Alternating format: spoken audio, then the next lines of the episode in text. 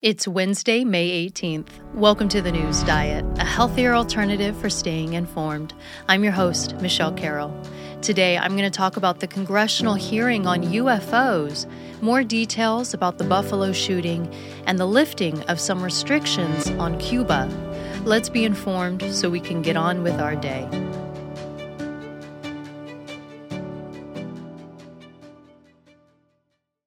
For the first time in over 50 years, a congressional hearing took place regarding the military's experiences with UFOs, or what are now being called UAPs, unidentified aerial phenomena. Yesterday, Pentagon officials testified before a House subcommittee in an attempt to bring a level of transparency to the topic that has otherwise remained notoriously private within the government. They revealed that the number of UAPs reported by military members has reached around 400.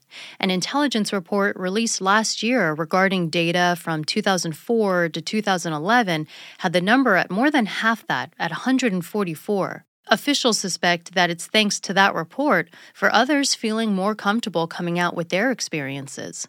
Nowhere in the report referred to aliens or extraterrestrials, but simply unidentified experiences.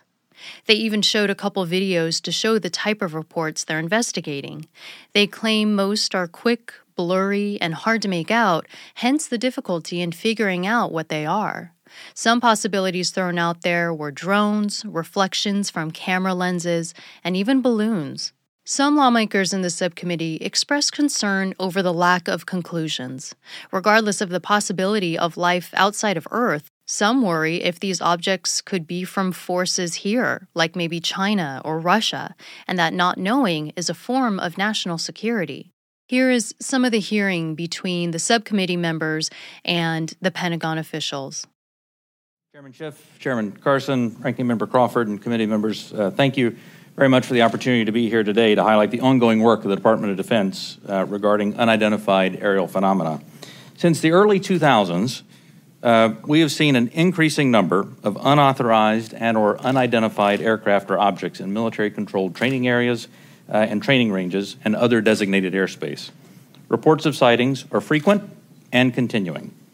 We attribute this increase in reporting to a number of factors, including our work to destigmatize reporting, an increase in the number of new systems such as quadcopters and unmanned aerial systems that are in our airspace, uh, identification of what we can classify as clutter, mylar balloons, and other types of, uh, of air trash, and improvements in the capabilities of our various sensors to detect things in our airspace.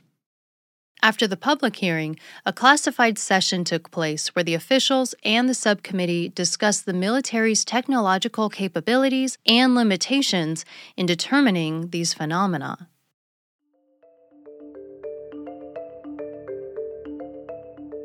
Yesterday, President Biden and the First Lady visited Buffalo, New York, where the mass shooting took place over the weekend.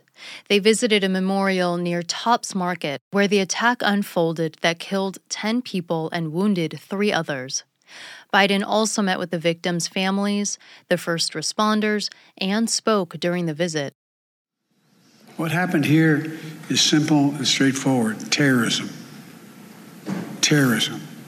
Domestic terrorism violence inflicted in the service of hate and the vicious thirst for power that defines one group of people being inherently inferior to any other group. A hate that through the media and politics, the internet, has radicalized, angry, alienated, lost, and isolated individuals into falsely believing that they will be replaced, that's the word, replaced by the other by people who don't look like them and who are therefore in a perverse ideology that they possess and being fed lesser beings. I and all of you reject the lie. I call on all Americans to reject the lie. And I condemn those who spread the lie for power, political gain, and for profit. The suspected shooter is currently being held by authorities and has been charged with first degree murder. The 18 year old is claiming he's innocent, but it's reported that it was at the scene of the crime that he surrendered. Authorities are also uncovering details of the suspect, including his months long planning of the attack and an alleged 180 page manifesto where he refers to himself as a white supremacist and a believer of what's called the Great Replacement Theory. This theory promotes the idea that white Europeans are being replaced by non white immigrants, with the result ultimately being the extinction of the white race. The manifesto also revealed his plans to continue the attack after the market. Apparently, he targeted this store and neighborhood specifically because of its black population. State and federal officials have said this appears to be a targeted hate crime.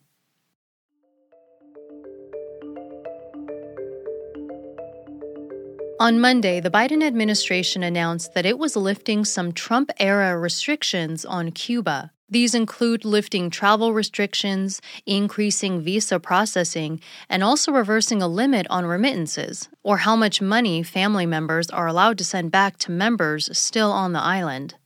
The U.S. will also allow flights to airports outside of the capital, Havana, where they were originally limited to only that city's airports. U.S. and Cuba relations have been in a delicate state for decades. In 1961, during the Cold War, the U.S. severed diplomatic ties with the communist nation, which was the case for decades until President Obama opened channels again in 2014.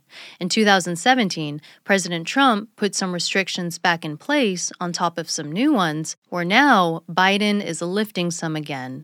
Cuba is currently facing an economic crisis, which includes food and medicine shortages, inflation, sanctions, and still recovering from the pandemic.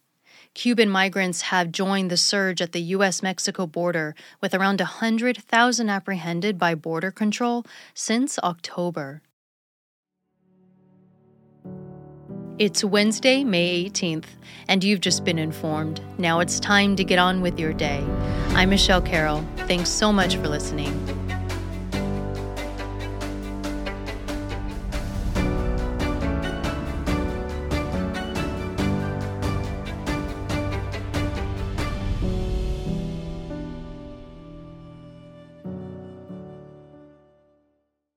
If you like the news diet, be sure to subscribe to the show wherever you listen to your podcast so you can always get the latest episode.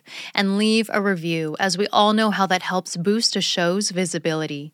If you have any suggestions on how I can improve the show, I definitely want to hear from you. I want the news diet to be as valuable as possible for you, so if you feel compelled, please feel free to reach out to me on Twitter or Instagram at The News Diet or directly to my email, feedback at thenewsdiet.com.